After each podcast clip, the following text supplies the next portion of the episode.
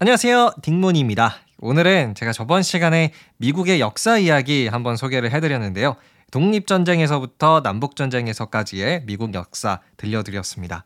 그런데 여러분 이 남북전쟁 기억하시죠? 이 남북전쟁은 미국의 내전으로서 노예제도를 폐지하라 라고 주장을 했던 북부의 주들과 노예제도를 계속 유지하자 라고 생각을 했던 남부의 주들 간의 격렬한 전쟁이었습니다.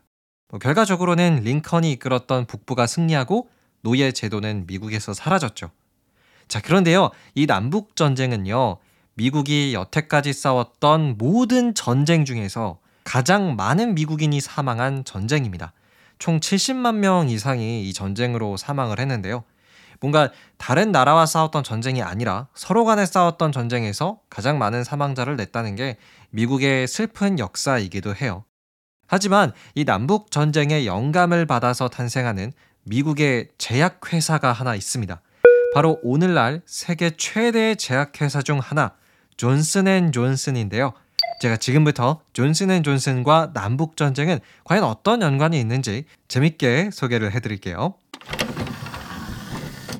때는 1861년이었어요. 미국의 남북 전쟁이 터졌는데요. 이 남북 전쟁은 한 4년 동안 1865년까지 이어지게 됩니다. 그러면서 북부, 남부 양쪽의 군대에서 거의 한 72만 명 어마어마한 사망자가 나오게 됩니다.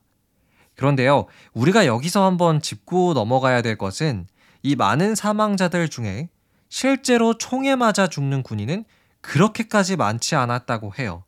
그보다는 세균 감염, 그리고 전쟁 중에 질병으로 인해 사망하는 군인들의 숫자가 훨씬 더 많았다고 합니다. 그래서 당시의 의사들이 어떻게 했냐면요. 예를 들어 한 군인의 팔에 상처가 나면 아예 그 팔을 잘라버렸습니다. 세균 감염을 막겠다라는 의도였던 거죠. 지금으로부터 한 200년 전이다 보니까 이런 의학적 지식, 세균에 관련된 의술이 상당히 부족할 때여서 벌어지는 일들이었죠. 그런데 문제는 이뿐만이 아니었어요. 당시의 의사들이 군인들을 수술해줄 때 장갑도 끼지 않고 맨손으로 수술을 했고요. 또 수술 도구들, 메스, 뭐 이런 거 소독하지도 않고 그냥 이 환자 수술, 저 환자 수술 다 이렇게 돌려가며 사용을 했습니다. 네, 의학을 잘 모르는 제가 들어도 이렇게 수술하면 세균 감염이 많아질 수밖에 없겠다라는 생각이 드는데요. 결국엔 이러한 부족한 의학 지식 때문에 남북전쟁에서의 사망자는 엄청나게 불어나기 시작을 했어요. 자, 그런데 이 남북전쟁에 참전했던 한 군인의 남동생이 있었는데요. 이 동생의 이름은 로버트 우드 존슨. 훗날 존슨앤존슨의 창업자가 되는 사람입니다. 로버트 우드 존슨은 형들로부터 이런 남북전쟁의 현실에 많은 걸 듣게 돼요. 그래서 의학에 깊은 관심을 갖게 되죠. 결국에는요, 16살의 로버트 우드 존슨은 가족이 운영하던 한 약국에 취직을 했어요. 그리고 거기서 다양한 의학적 지식을 배우게 되죠. 그러다가 1873년 이분이 한 30살쯤 됐을 때 자신의 파트너와 함께 아예 회사까지 만들어 내셨어요. 이 회사 이름은 존슨 앤 존슨은 아니었고요.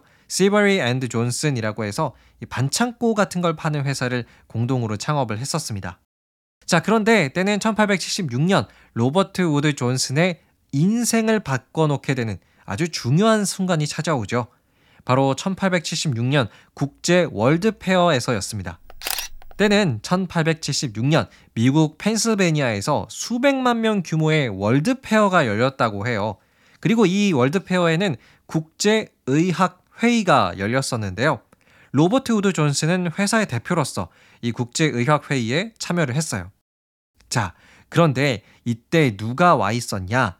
바로 닥터 조셉 리스터라는 사람이 와 있었는데요. 이분은 최초로 멸균 수술법, 그러니까 세균을 차단하는 수술법을 개발해낸 사람인데요. 이 조셉 리스터는 자신의 새로운 이 멸균 수술법을 많은 이들에게 공개를 했어요.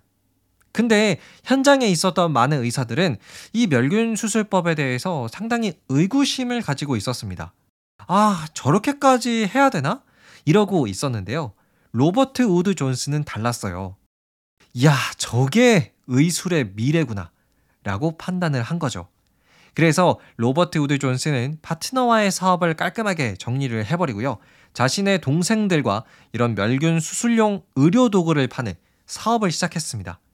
이 새로운 기업의 이름은 존슨앤 존슨이었고요. 초창기에는 14명의 직원들과 이 존슨앤존슨을 시작을 했었는데요. 뭐 그러면서 다양한 세계 최초의 멸균 수술용 의료 도구들을 만들어내기 시작했죠.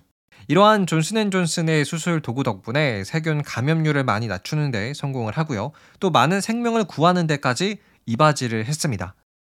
이후 1880년대부터 조셉 리스터의 멸균 수술법은 많은 의사들에게 아주 자연스럽게 받아들여지기 시작을 했고요. 당연히 이와 관련된 의료 도구를 파는 존슨앤존슨의 제품도 아주 잘 팔리기 시작했습니다. 그래서 존슨앤존슨이 이를 발판 삼아서 세계 최고의 제약 회사까지 될 수가 있었죠. 자, 지금까지 남북 전쟁에서 힌트를 얻어 탄생한 미국의 제약 회사 존슨앤존슨의 이야기 소개해 드렸는데요. 다음에 제가 들려드리고 싶은 이야기는요. 프랑스 혁명 속에 태어나는 명품 루이비통의 이야기 한번 또 소개를 해드리겠습니다.